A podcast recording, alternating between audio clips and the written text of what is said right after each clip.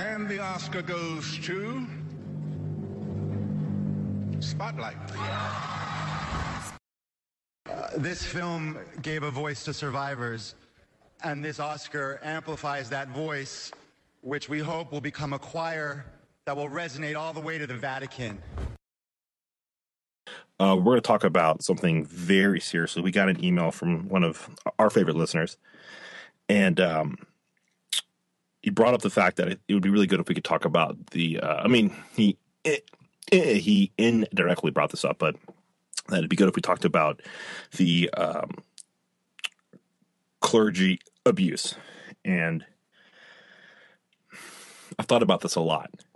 So the great thing about podcasting is it allows you to have a real long discussion where you feel like you kind of get to know a person and their point of view.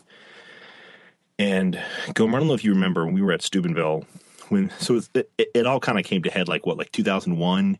I remember when we were at Steubenville and that was brought up. A lot of people were very quick to defend priest. And I remember we had a priest there who's a phenomenal guy.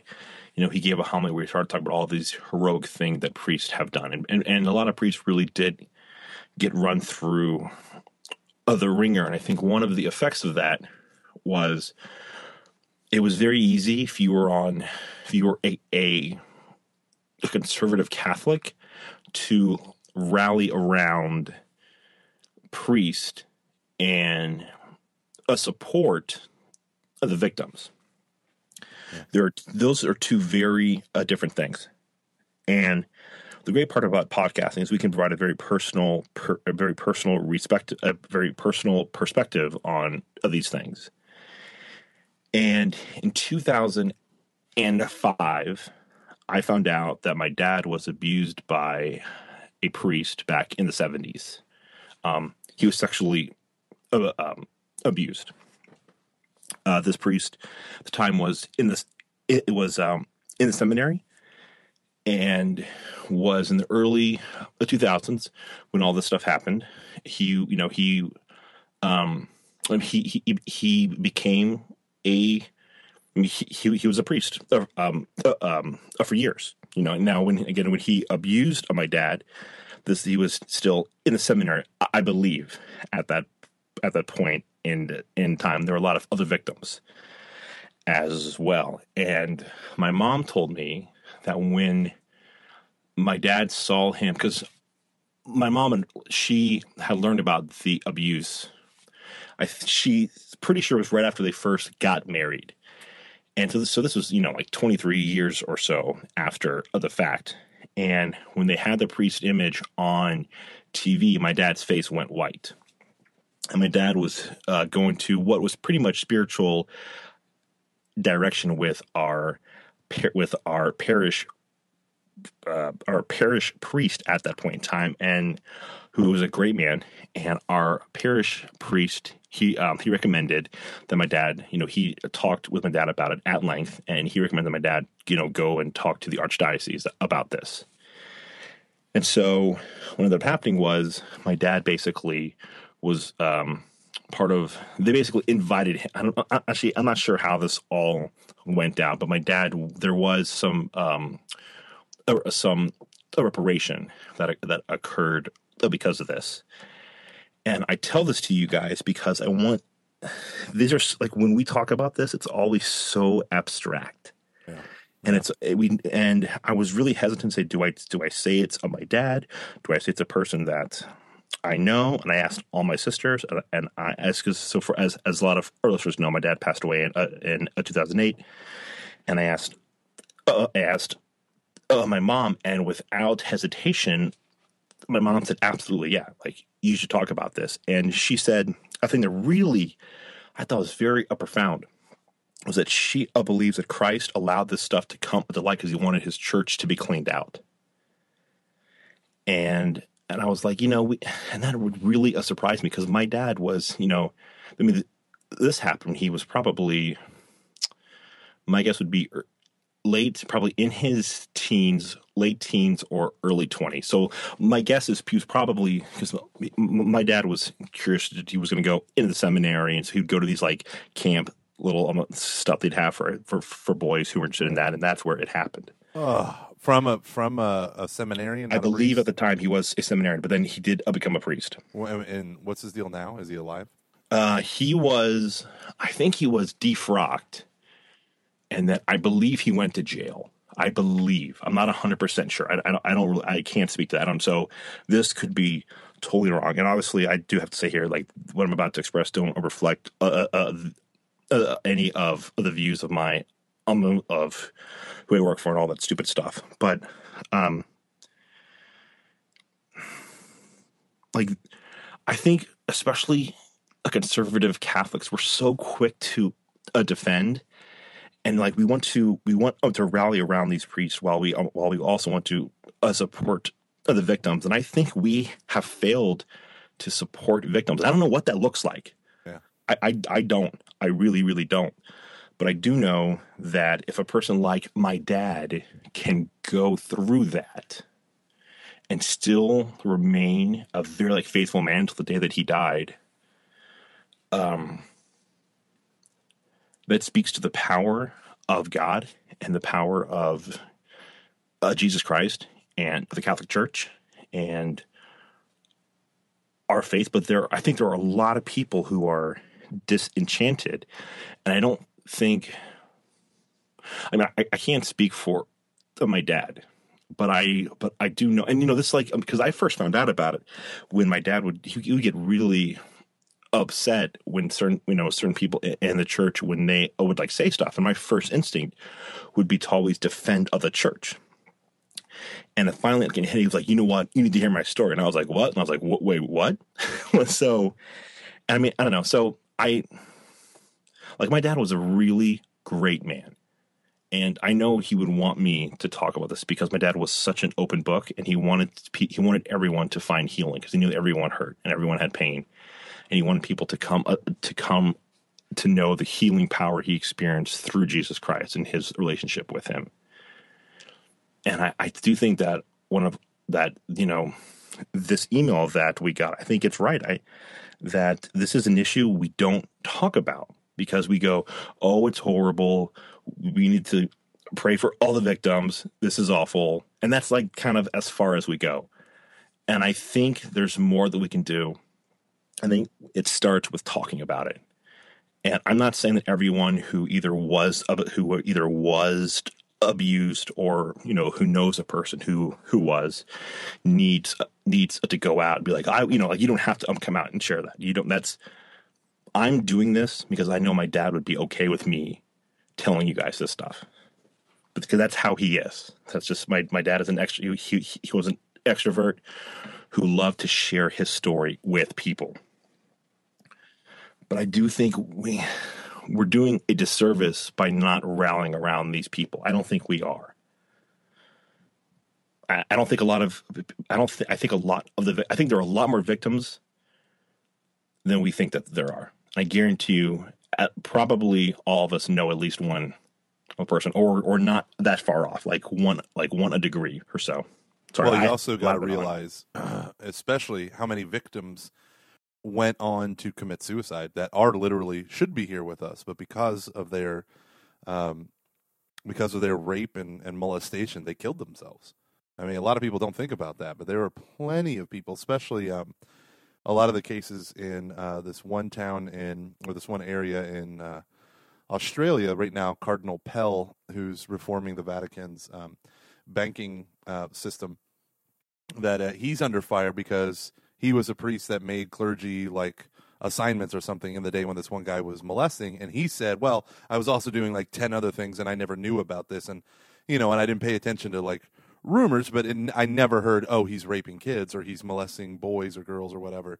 But I kept reading this article in research for this topic, and it said like a dozen kids had committed suicide, you know, when they were in their 20s, you know, and this happened something in like the 80s, mm-hmm. But they still killed themselves, you know, and there's no going back from that. You know, I'll never forget a priest who said he had a vision of hell, And he said in very dramatic terms, but he said, the road to hell is paved with the skulls of unfaithful priests. And I think, that's a crazy statement. I don't know how crazy the individual that said it was, but when you think, the road to hell is paved with molesters, right? I don't think there's a single right-thinking human being who's like, oh, yeah, I'm cool with that. It's so hideous, and it creates nothing but, the amount of damage it does to individuals who then have no self-worth, right? A kid who becomes a victim of abuse doesn't think, oh, someone's paying attention to me. I mean, that might be at the time, but after a while, it's like, especially because they seek disadvantaged kids or whatever. That it becomes this thing of I hate myself. I hate myself. Mm-hmm. And does God, when it's a priest, it's like, does God even care about me? Does God even love me? And they despair. Oh, my God. So anyhow, I just think that's an important point to note, that there are more victims that we will never hear their voice because they killed themselves. Yeah. And it's so crazy because So when Spotlight won Best Picture, I was like, okay, here we go. How's this gonna go down? And the director. For anyone who does not know, Spotlight is supposed to be a pretty good movie that is about the Boston, the people over at the Boston.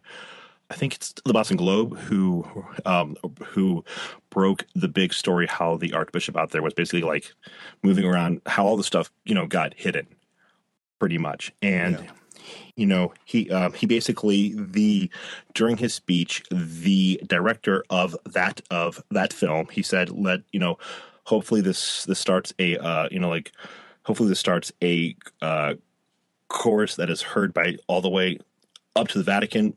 Pope Francis, please restore the faith, or something along those lines. And at first, I got mad because I was like, do you know all the stuff the church does now? There's so much safe environment stuff that you really can't even do good youth ministry. You can't anymore. Not only that, you can't do good youth ministry, you can't do good ministry. Period. In certain places, it is. It is so hard. I had a 17-year-old boy who had loaded questions call me, track me down to my office. He listens to the show. Hey, bro.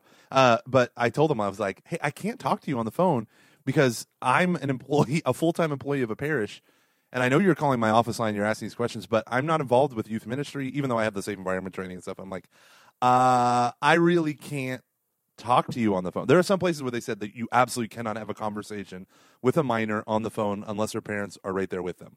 But our diocese isn't that severe, even though we conform to the bishop standards and all that stuff. And I think, after going through all that training and all that training again, you got to do these refreshers. I honestly, I'm thankful for it. Yeah. My eyes are wide freaking open. I don't think I'm seeing, creepers where there are no creepers. I think I'm done excusing creepy behavior because that training. And our diocese does Virtus, and I like it. I really do. I think it's important. I think it's beneficial. And the most important thing is we are on the lookout. I'm hypersensitive because I'm a man that used to do youth ministry. So I'm hypersensitive to it. For women, it's probably a little bit different because they're molestation offenders of molestation who are women are dramatically lower than men, though they still exist. But I just feel like all of that stuff, I think that I don't think I ever would have thought of, giving a second thought to taking a kid home. Like if I'm driving and, I'm hanging out at the high school and a kid, his parents didn't show up, so I'll give him a ride. Now I'm like, oh gosh, I need 57 people in the car with me and a release. Yeah. And you know what? I'm just not going to do it. You know what? You get my car. You just take my kid. You drive. Actually, no, that's horrible. Now it's liability. You know what? I'm just giving up driving. I'm just going to give up driving just to stay safe. And walk on the other side of the street. And here's the thing too, is that it's ultimately up to the laity to help restore the faith. It's our responsibility to go and evangelize. And part of that is to admit when horrible things happen, to go, this was fucked up. This is one of the most fucked up things that has ever happened. And if there's anything we can do to help anyone who's been hurt, we we'll do it, no questions asked. And instead, it turns into, well, these groups are a bunch of liberal Catholics trying to destroy the church. Exactly. And like it's part of the gay agenda, which makes me so mad, because this is pedophilia, not homosexuality. Two very different things. We're so great at playing victims that we degrade true victims.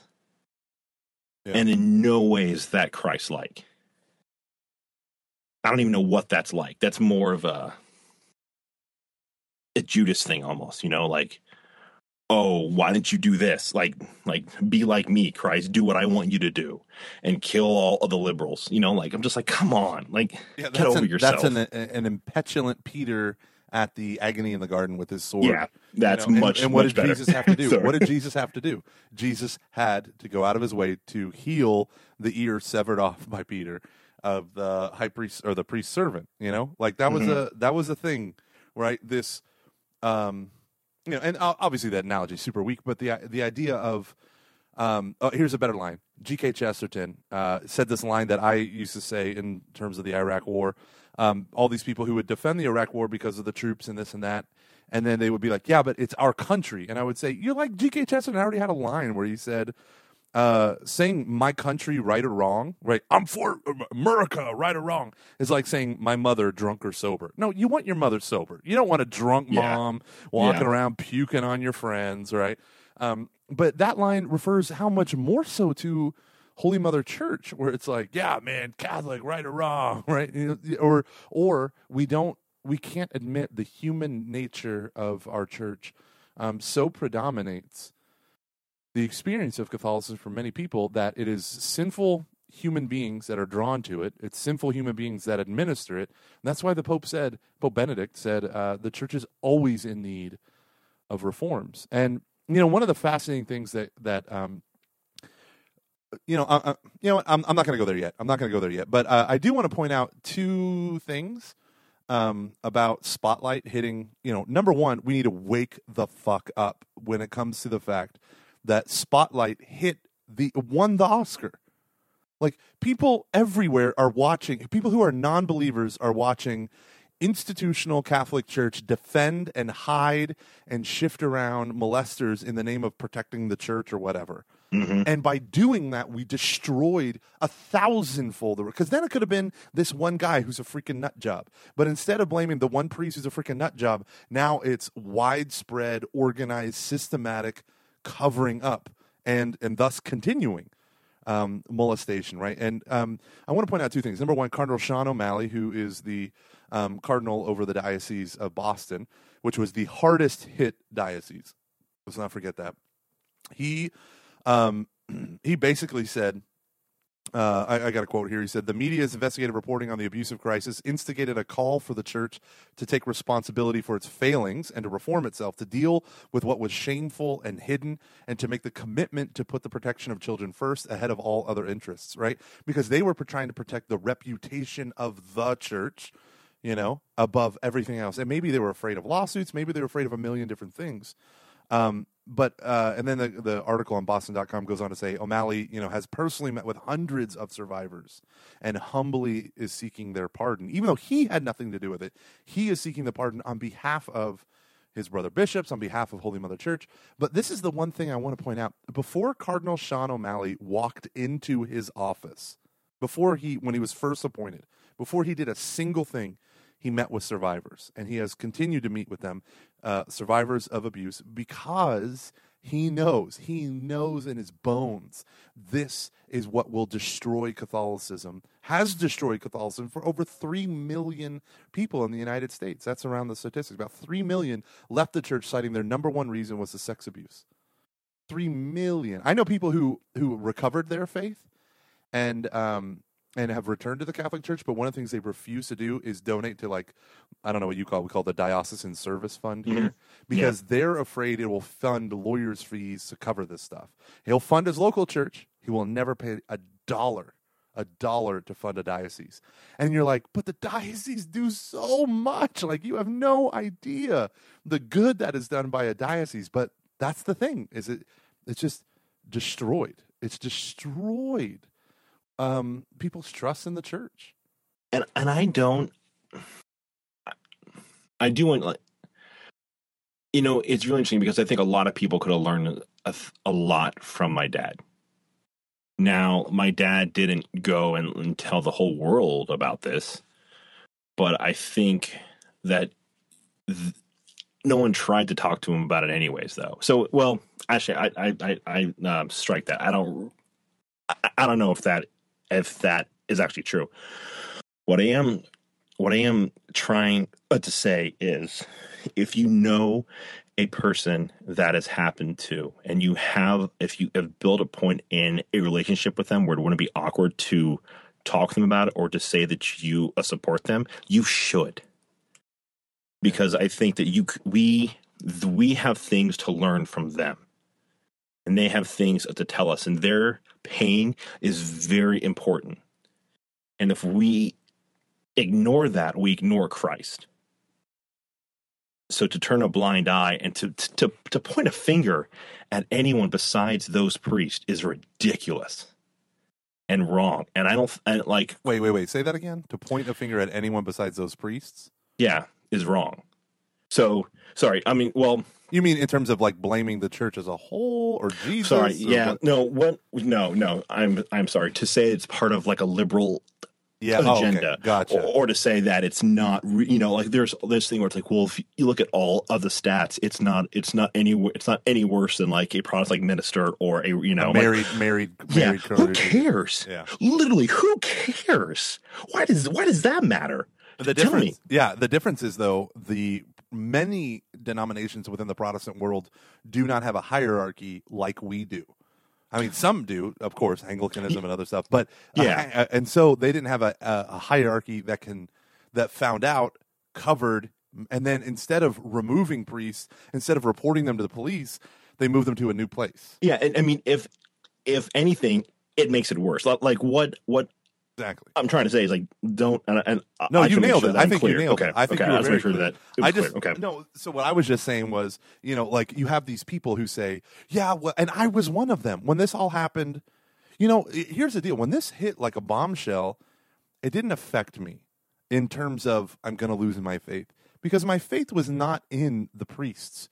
I've had enough. By the time I was, you know, 20, I've encountered enough annoying, bad, lazy, unspiritual, uncaring priests in my life that I didn't, you know, like, my measure of my love for Jesus Christ and the Catholic Church isn't measured by their faithfulness and their holiness. Mm-hmm. Now, that's one thing to have a lazy, lax, whatever priest, but to have a priest who is actively using the priesthood to commit evil, that is an entirely new level of evil, right?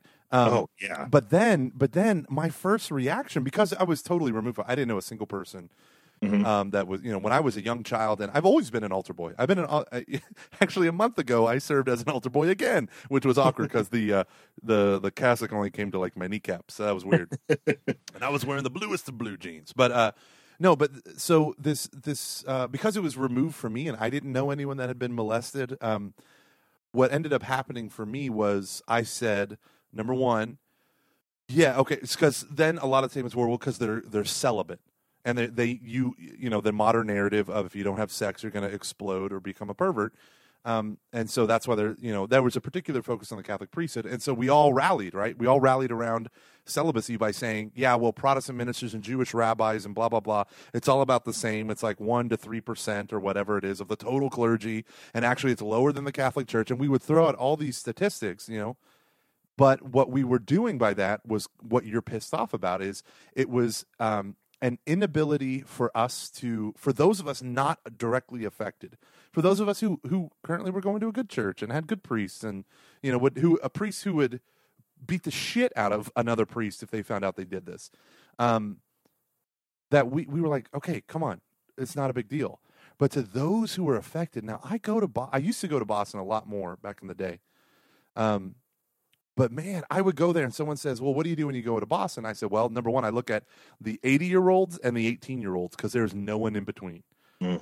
It was stark. I went to a beautiful church up in North Boston And they had just celebrated, as an Italian church, they had just celebrated a festival where all these men paraded a statue of the Blessed Virgin Mary around their town. I felt like I was watching The Godfather, and or I was experiencing The Godfather. And they marched it into the church. All these men stood up at the front, and the priest did a blessing, and they all left, and none of them went to Mass. And I looked around. There was a handful of monks that were going to this church, a handful of this, a handful of that, and none of the people in the room were either younger than or older than teenagers or younger than, 80 or 70 years old.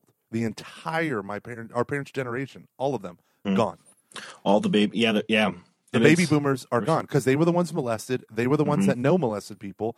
They were the ones who were pumping their money into the thing, and Gen Xers as well. Yeah. And now you have millennials who, because Boston, oh my God, I mean, Father Matthew, who is the head of the Office of the New Evangelization or whatever they call it now. I mean, I know this guy personally. This guy heroically kept youth ministry, basically under Cardinal O'Malley, who put him there. This guy's a devout Catholic, charismatic, all this stuff. But he fought for youth ministry. He fought for the youth, right? And I would do events with him, and I've never met a more tireless priest. And he would just say to me, it's an uphill battle, right? And so you have this crazy situation where there are teenagers in churches and 80-year-olds and rarely a 40-year-old. And I remember one time I did an event where there was a confirmation mandatory parent meeting.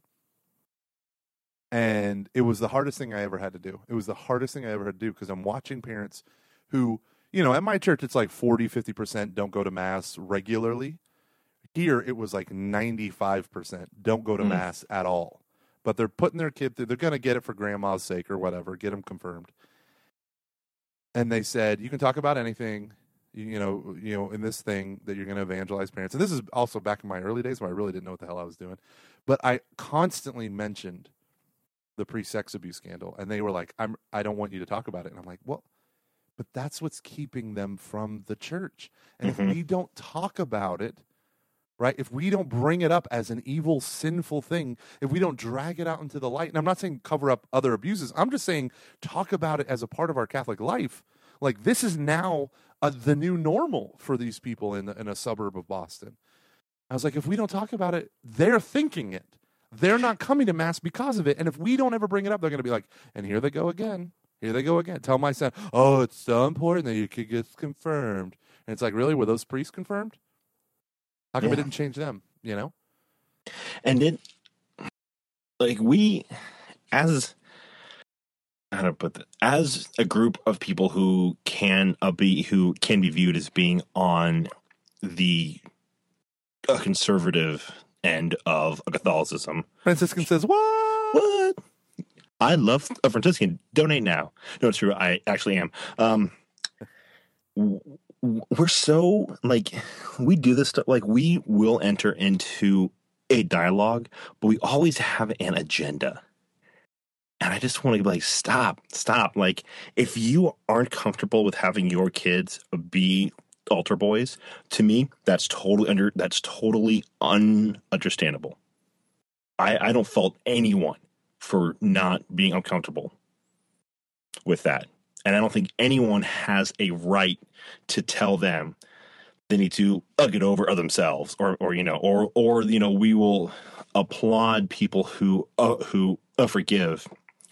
And by our actions, by our facial expressions, basically by anything other than our words, we scorn those who aren't able to forgive yet, who haven't tried to re-engage the faith, because we think that everyone should just bow down and not rage against the machine when it's appropriate. Yeah, I don't know. I just get so pissed off that we're so freaking passive. So what I mean, do you know what you would do in this respect? So here's the twin problems as far as I can tell, and I don't know anything. I have no personal experience with anything. Cardinal Sean O'Malley, I just know him from afar. I've never met him. I've never shaken his hand. One time he couldn't give a talk, so I was flown out to replace him, and I literally tell people that all the time. I was like, I replace a cardinal for a talk. It's no big deal. And they're like, we knew we could get you. And I was like, oh, that's a good point. You were cheap and always available because no one wants you. And I was like, wow, my mom said that to me. Okay. But no, for my wife, the weirdest thing. At the same time, it was the worst Thanksgiving ever. No, but like thinking about this, that like, you know, this notion of immediately defensive, right? And the inability to listen to the broken, the other side, because it's your team, you know? Like, it's your team. You don't want to hear that your team sucks, or to hear that your team, whose literal whole point is to make people good, is engaged in the worst of all evils, not just molestation, but the covering up and perpetuating of molestation. That breaks my, I mean, like, I don't even know where to begin with the hurt. Like, if they were to make a married clergy, and Pope Francis were to come to me and say, Michael, I want you to be the first Catholic priest who's married, I'd be like, okay, but here's the deal. Like, you know, I got to hang out with other priests. If any of them touch my kids, I'm going to break their necks. Do you understand? Like, this is the vengeful, undisciplined, but also fatherly side of me that says, these are my children. If you do anything to them, anything, I will kill you. Like, I don't, and yeah. Me and my men's group, we met, and I told them, like, we were going to talk about this tomorrow. And they were like, wow, yeah. And so I said, you know, if you found out a priest molested your kid, what would you do? And they were all like, I would hang on to a thread of holiness not to kill them. Like, I could be canonized for not killing them, because that's how restrained I would have to be. You know? And yet, you know, this is the one part where I think celibacy, not as called into question. I think celibacy is wonderful for the priesthood, but they don't, you know, I'm sick and tired of hearing priests say, oh, thank you for affirming my vocation, you know, when they meet my kids, because my kids will affirm every celibate's vocation. But I just think about that. I just got that. Thank you. But priests will do that. Like, they say that as a joke. Like, I mean, it's one of the standard jokes that I hear from the pulpit. Like, oh, you know, I get to hang out with my nieces and nephews. And then I'm like, oh, they pooped. Thank you for affirming my vocation. They passed the baby away. And I think about that, and I'm like, one priest actually said, yeah, but at least I got to do the thing that created those kids and you don't, because I was so pissed off at this guy for saying that. But, you know, they don't have an experience. I mean, some priests, like, you know, you think of, you know, a lot of priests, actually, they're very involved in their families' lives. They're very involved with their brothers and sisters who have kids and stuff. And they know what it's like to love and have that desire to protect children, you know. But to someone who's so removed with their Catholic faith, you know, to a bishop who's just, who looks at his view not as a father but as an administrator, like, oh yeah, his whole thing is to protect the brand. You know, we're sorry. What was the line that you said that really pissed you off? Or that pissed off our friend who sent the email in, expressing their sorrow that such a thing could happen. But, you know, whatever it was, and it's just like, you know, that's true. Like, that's what you hear constantly. Yeah, and like, honestly, what else more can they say? I think there is some things, but like, not much. But we need action, and to me, that action's on behalf of the laity. We have to go out there and engage other world. And just because, like, you can be orthodox and you can be obedient to the church and be angry at the church, and it's like, okay, so going back to the pain that my dad experienced because of that, I could not even imagine. But my dad would also tell you that there is so much more to his story. You know, the number one thing he would talk about would be his love for God. Two would be, my mom, and then us, and then his kids, and then in there his love for Oprah. But not necessarily in that order. Yeah, seriously. But it's like, my dad was a really good man who, when that happened, I think, and I could be projecting here, but I think he experienced people starting to rally around the priest as opposed to the victims. And I think he did feel abandoned by some people in other church. They can cause a lot, you know. And again, I could be wrong, and that's not right. That's not what he deserved. That's not justice. Yeah, I think the biggest problem that kind of comes with this, and it comes with the polarized atmosphere, is, okay, number one, as our feminist sisters have taught us, you do not blame the victim, right? You don't say, oh well, this altar boy was, you know, putting himself in a position to be molested. You know, you don't do that. That's ridiculous. But there's another thing that we need to balance, which is the right of the accused to defend their innocence, right? Or to defend their, you know, their case. Yeah. And the problem becomes not with the victims and not with the accused and not even with the media, which, you know, people assert the media has an agenda. The media's agenda is to sell media, right? Like, if they're super liberal, they're totally cool with smashing the church. As long as it sells newspapers. If no one gives a crap about bashing the church, they're going to stop doing it, right? But it still sells newspapers, right? You know, whereas someone more right-wing won't bash the church, but will indeed, you know, like, I mean, like, they're still out for the same sensationalism in order to sell papers. That's a cynical view, but it's still 100% true. So you have this notion then of, like, who is profiteering from this? And there are... not the victims, not the victims' groups. There are lawyers who literally make it their mission to destroy the church because they think the church is a positive evil in the world outside of abuse. I can't remember his name. There's one lawyer in particular who, you know, a couple journalists did an investigative report of him and found out that he was, you know, totally into anti-Catholic stuff for years before he ever became, you know, active in these molestations. I wish I could remember Thomas something. And he travels the country, you know, but at one sense it's like, okay, well, someone who has this chip on his shoulder will not have the hangups that someone who, you know, maybe respects church authority or something will have. You know, he will go after and get the victim's rights and, you know, smash the, you know, the different things that are trying to prevent the truth from coming out. But at the same time, you know that, I mean, the entire dioceses have been bankrupted, and I'm not going to say that they didn't deserve to be, you know, very truly. Maybe they deserve to be bankrupted for covering up, especially if they actively covered it up, totally. Mm-hmm.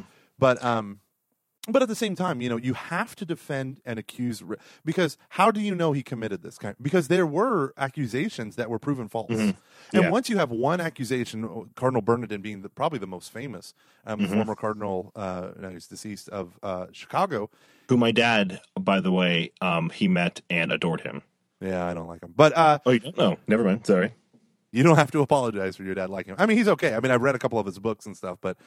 I think he is the worst example of a post-Vatican II bishop. But he also loved his priesthood. He loved his priesthood. He loved his vow of celibacy. He loved being a bishop, and he loved Chicago. Like, you can't. And when he died, TBN. The TBN, is that the Chicago? No, it's WGN. WGN, right? So the Cubby station had his funeral on the entire time, and showed everything, and it was very extensive in the 90s. But anywho, he was accused of molesting or sexually attacking, whatever. And one of the things that's famous from his memoirs was he refused to listen to the lawyers and the PR people. And over again, he made statements denouncing these charges and saying they were false. And ultimately, the person confessed that they were false and that they felt that they were essentially coerced into saying it by other people in order to shame and humiliate the Catholic Church, and particularly him. And so you have this notion, like, once something happens like that, if something like that happens once, then there's like a precedent in people's minds that, well, what if all these are false? And that's what you ended up having between Pope John Paul II, who is a saint, and Father Maciel of the Legionnaires of Christ. The Pope believed these accusations about him, you know, having extramarital, you know, having adulterous unions with women and all this stuff, and possibly the molestation of children and all. I can't remember the charge. That's why I say possibly. Oh, they're pretty bad. Okay, good. I know all about it. Yeah. Okay. So yeah. Those charges, right? Yeah. So I just said possibly, not because like I'm saying he's innocent, but because I just couldn't remember what they were. Also, I'm 5 beers in. That he in the Pope. And the one who went after him was Cardinal Ratzinger. And Cardinal Ratzinger, before he became Pope Benedict, recalled the conversation with Pope Francis, or Pope JP2, and saying, no, you need to stop thinking of this man as a persecuted saint. Because we know we have the history of the saints where almost all of them are persecuted, especially by the church. And you have this whole Padre Pio, you know, all of this stuff. They were attacked and attacked and attacked, and people lie about them just to destroy them. And then it's like, oh, and then when Pope Benedict became the Pope, he went after him because he believed the allegations were 100% true. And that's when the entire order, you know, essentially fell apart because he found out that this guy was horrific. That's not true, but keep going. Oh, what do you mean? It's not true that their entire order fell apart? Yeah, no. Well, I mean, their order still exists, but many men it was a huge shakeup. Let me say this. It was rightfully so. It was an upheaval. Yes, absolutely. The order still exists. I know wonderful Legionnaire priests. Mm-hmm. They all happen to have the same haircut, the same French cufflinks. But there's reasons for that. I know, right? But they the best educated priests by far. Hands down. Yeah, I mean, and I had a feeling we don't have to go too deep into this, but yeah, like that's an example of, I think I had a hard time when I learned all these things about him because I've done a lot of work with the Legionnaires and some of the people that I hold in the highest esteem either were they were in the seminary or they are consecrated. They're consecrated women and RC, and so I just think of the world of them, but I had the hardest time trying to reconcile what I thought was an evil man with all the good that came out of a thing that he started.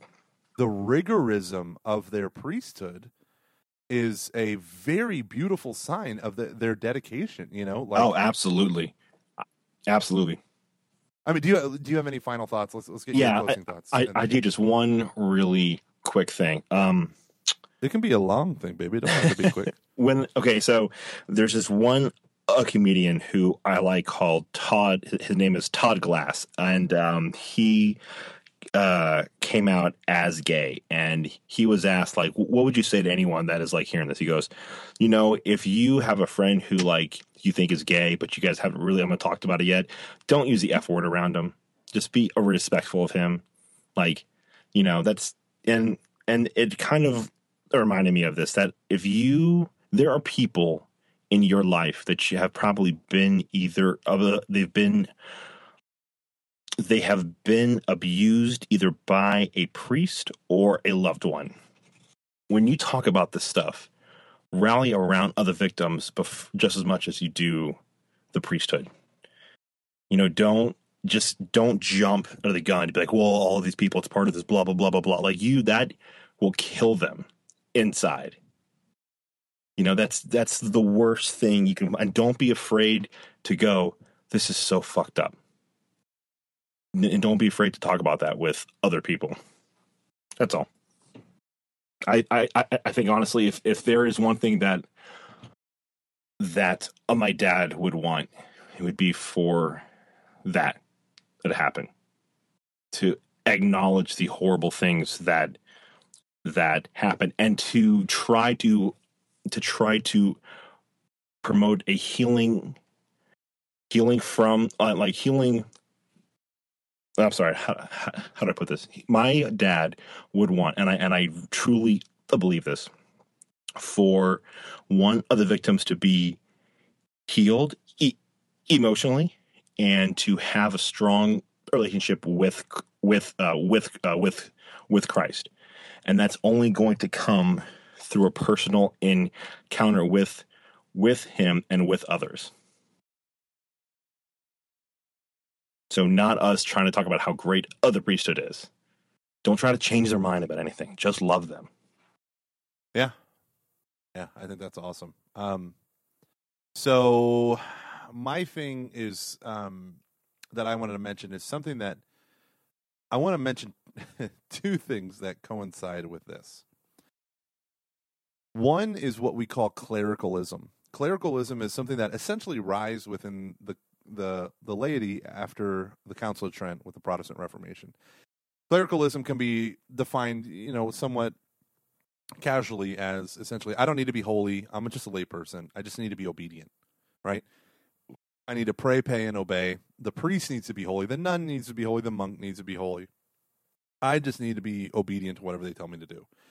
And Vatican II sought to radically address this with Lumen Gentium, where in it talks about the universal call to holiness and how everyone is called to love Christ, be in a relationship with Christ, to be a disciple of Christ, and to become holy as Christ is holy, as our Heavenly Father is holy. And so that notion actually is probably the most explosive in Vatican II. Mm-hmm. not because it's unheard of or was not a part of the Catholic tradition, but because it had lost its prominence within Catholic culture. That's the important thing. But what had taken its place was clericalism. And clericalism is the laity being totally cool, just chilling in the pews, and when they leave on Sunday, not really caring about their faith, or doing it in a way, I shouldn't say not caring about their faith, because I think a lot of people profoundly cared about their faith as it was a part of their identity, but was not the same thing as their happiness, their core. Mm. Yeah, there's a big difference between those two things. Right. I mean, one is, and not to say, you know, we kind of got called on this, I did, via an email. Love you, Katie. But in the message, it was like, you know, we presume too much about people's faith. And I want to make something very clear. I understand that the generations that have gone before me, who might not use the language of personal relationship, desperately had a relationship with Christ.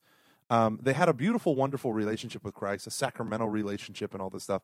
But there's an element when your faith is ritualized that you can coast in a way that when it's not ritualized, like a non-denominational evangelical, and I am going somewhere with this, a non-denominational evangelical, that you're kind of put on the spot to have it be more personal, more from the heart than you are when you can say a Hail Mary without even caring about a word you say. I've raced through 1,000 rosaries in family prayers where no one cared about the words they said at all, or at least it felt that way. You know what I mean? And so what my point is, clericalism meant the priest is holy, the priest is sacred, the priest is beyond reproach. And this element of it's the priest's job to do the holy things. It's my job as a layperson just to let those holy things happen. And to obey and donate and whatever, and get involved in CYO if I'm young and Knights of Columbus if I'm older, that the whole kind of trajectory of that was when priests did horrible things, no one wanted to believe them, and no one wanted to say anything about them because they were, oh, the priest, you know, and that created not an atmosphere of abuse. Clericalism did not create an atmosphere of abuse. Clericalism created an atmosphere of silence about abuse. And I think that's a very important thing that we need to understand. And it's a thing that you can find in the book Divine Renovation. Father James Mallon says, I think this is one of the origins of the sex abuse scandal, is this clericalism, where we put the priests on such a high pedestal, it's unfathomable for us to think that they're actually human beings capable of deep, deep sinfulness. So that's one thing. So Vatican II is about the smashing of clericalism, and I am too. That's what I do. I smash clericalism. I try to get the laity to wake up to their vocation. And you said it. Smash. Horse smash. Right? But the other thing was something I listened to from Bishop Barron. And now that he's a bishop, these are huge things. He was a rector of a seminary. Now he's a bishop. Huge, huge burdens of responsibility for the formation of priests. And now as a bishop, I mean, come on. This is the point where he has to deal with this stuff. And he said something fascinating on the Word on Fire show, not the homily, the show, if you look for the podcast. He said, because one of his major works of scholarship was on 1st and 2nd Samuel, and he did it for some ongoing biblical criticism where theologians contribute, not biblical exegetes. And so he did his on 1st and 2nd Samuel, and there was something very fascinating that he said to me. He said, or said to me, said in the podcast. We talked. It was to me. I knew it was to me. It's just for Gomer, my favorite. Indubitably, this is for Gomer. He said, he talked about Eli. Now, in the book of Samuel, 1 Samuel, Samuel is a young man dedicated to the Lord by his mother, Hannah. And she dedicates him saying, God give me a child. She didn't have children. And she couldn't have kids. And God gave him to her. And she said, I will dedicate him to you. Kind of like a first fruits offering, right? And so Samuel was raised in the house of Eli, who was the high priest of the temple. But Eli's own kids were horrific, horrific people. And Bishop Barron pointed out something that I never, and I've heard these stories before, that these two boys, young men, were horrible with the first. It was the sacrifices. They did not care about the liturgical worship of God. That they would constantly intervene as some, you know, stealing with a 3-prong fork the meat that was still boiling and blah blah blah. But the other thing was that there was this report that it said that these that the young men were sinning grievously and even behaving promiscuously with the women serving at the entry of the meeting tent, at the entry of the temple worship praise, right? And so you hear this, and nothing was done. And Bishop Barron said this. He said, you know, you have this story of these two priests who are engaging in sexual abuse, and nothing is being done. And he said, what a powerful witness of the evilness of a church that is silent when these destructive sexual abuse is happening and nothing is being done by the people who rule over them. In the Old Testament, it's Eli. In the New Testament, it's us. It's the church. It's the bishops. It's whoever. And so I just love the fact that he pointed out, and he goes, and so what did God do? God judged. God sent a prophet to Eli, and the prophet said, your house is so utterly corrupt. Like Eli, at one point, Eli scolded them. He's like, why are you doing such things? I hear from everyone their behavior is depraved. Stop this, my sons. The report I hear is the Lord's people spreading is not good. If someone sins against another, anyone can intercede. But if the Lord, you have sinned against the Lord, who can be saved, and all this stuff. And yet what happened? He yelled at his sons, right? He slapped them on the hands. Nothing changed. And God said, I'm going to kill your sons, and I'm going to destroy your house, because that's what you did. And what are we watching? What are we watching? Yeah, that's a really good point. But a radical judgment of Holy Mother Church for not disciplining her sons in a way that makes sense. Now, these are not my words. I mean, I'm paraphrasing totally Bishop Barron's words, but he brought that to my attention. So I went and I read all of 1 Samuel, like the first half of 1 Samuel, and I sent it to you. And that's why I sent you that random text or email. It's like Eli and his sons. But that was the big thing. Why are you doing so? And the Lord, I'm about to do something in Israel that will make the ears of everyone who hears it rings. On that day, I will carry out against Eli everything I have said about his house, beginning to end. I announce to him that I am condemning his house once for all because of his crime, though he knew his sons were blaspheming God. He did not reprove them. But earlier he does reprove them, but it's not he doesn't stop them. He doesn't intervene. He just yells at them, and they don't give a crap. Therefore, I swear to Eli's house, no sacrifice or offering will ever expiate this crime. And I think in terms of, well, we have the one expiation, Jesus Christ.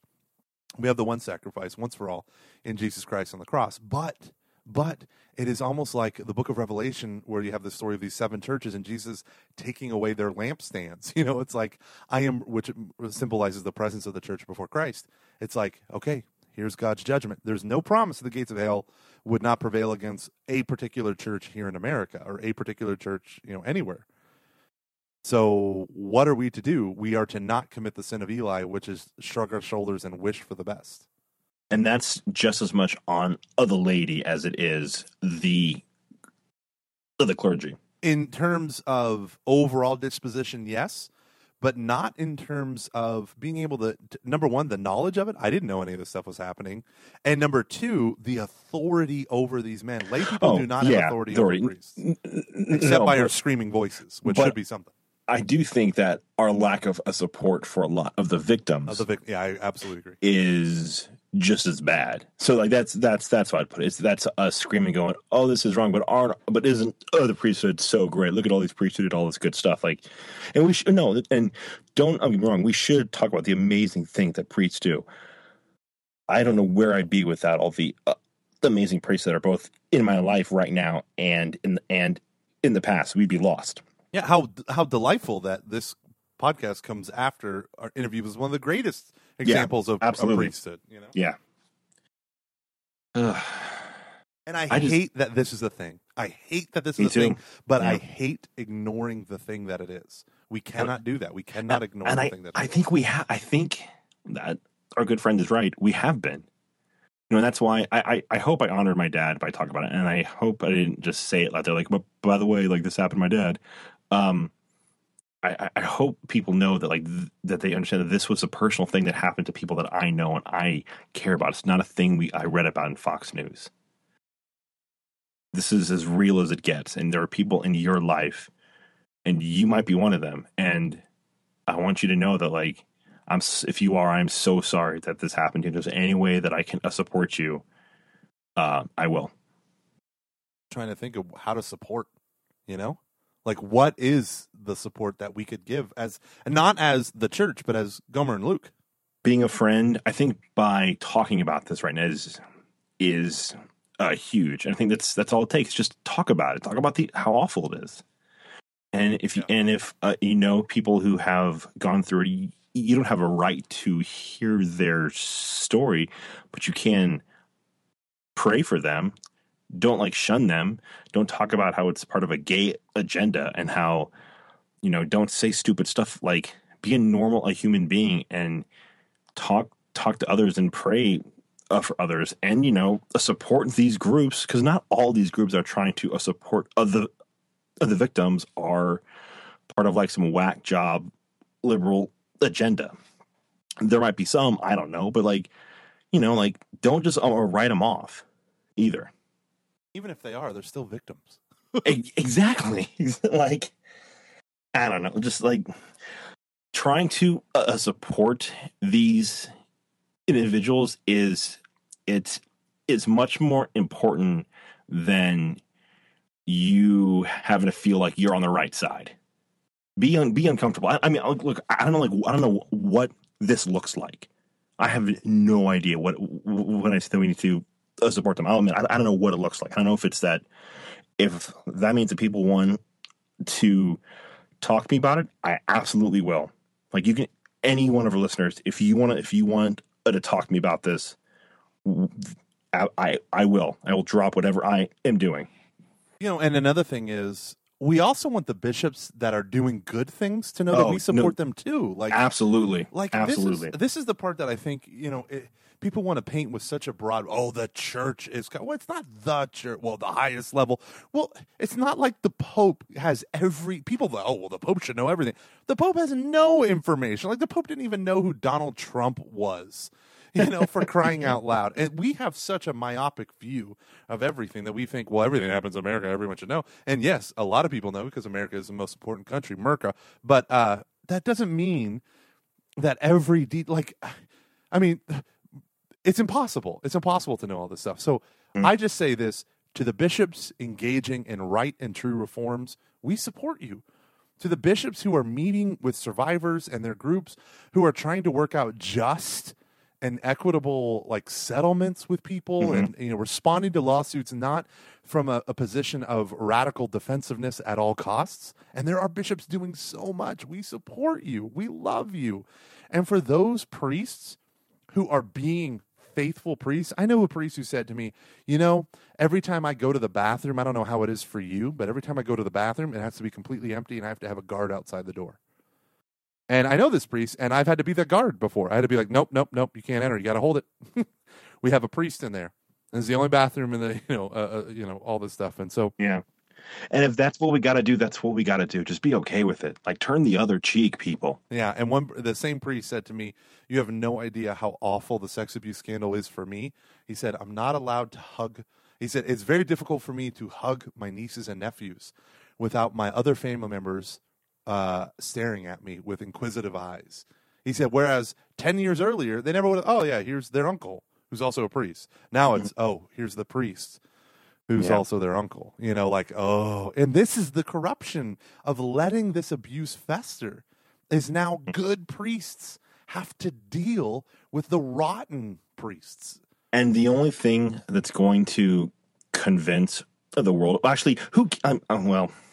stop. Who cares if we don't convince anyone? I felt your impulse there. Yeah. Who cares if we don't convince the world? Well, I kind of do. I mean, obviously, I do care, but don't make a culture war out of this. There isn't any reason to, I don't know, die to your freaking self once in a while. The protection of molesters, there is no culture war. You just stop protecting them, right?